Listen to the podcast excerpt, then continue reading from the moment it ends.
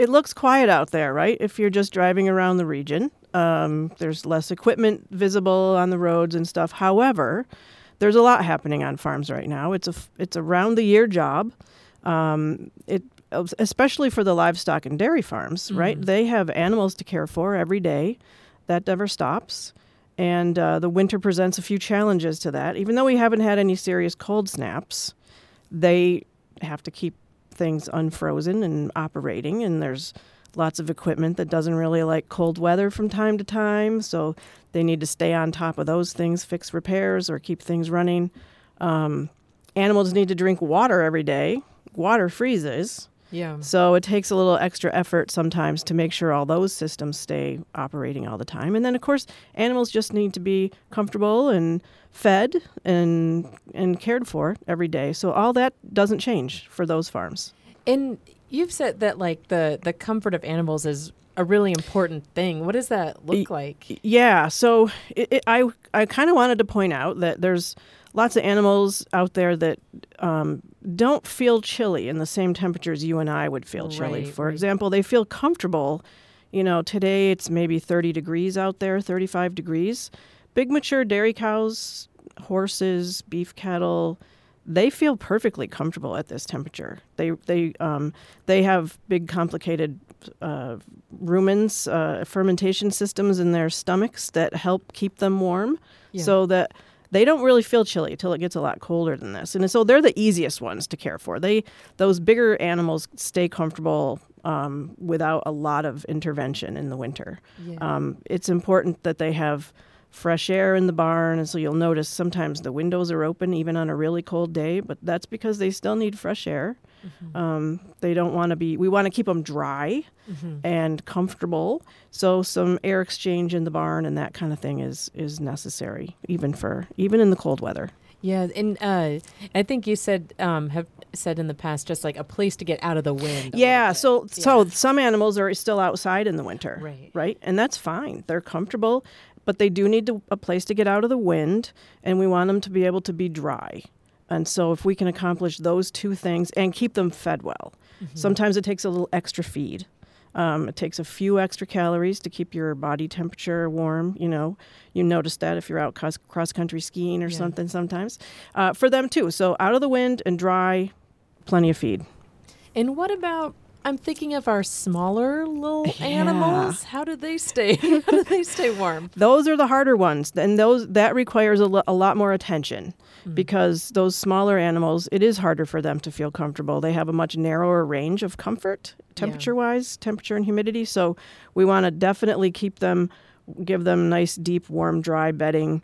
Um, feed them a little extra, and there's a lot of small calves and lambs and goat kids and foals that will spend the whole winter wearing little jackets.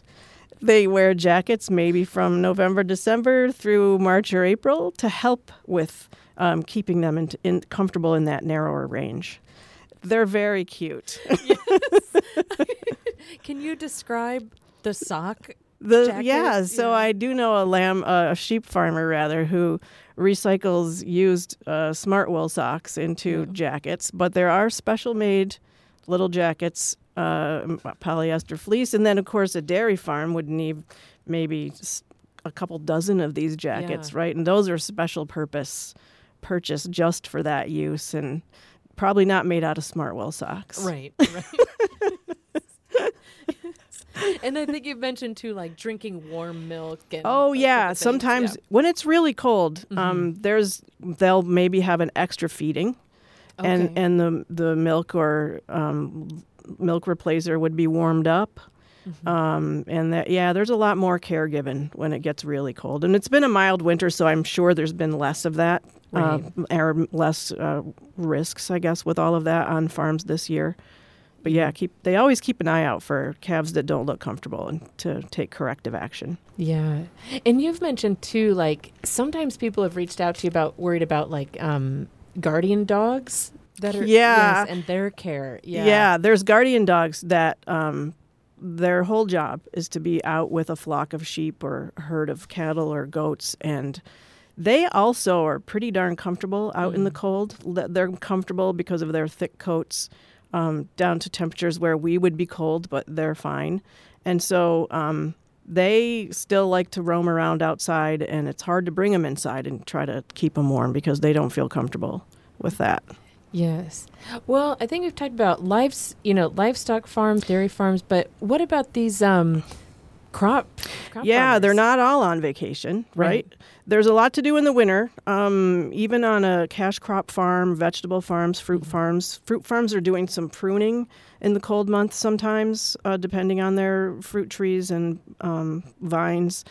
Uh, vegetable and cash crop farmers have definitely ordered all the seed they're going to need for 2024, and maybe they've got that on hand already, and maybe it's already been delivered. They're doing um, financial planning and human resource topics.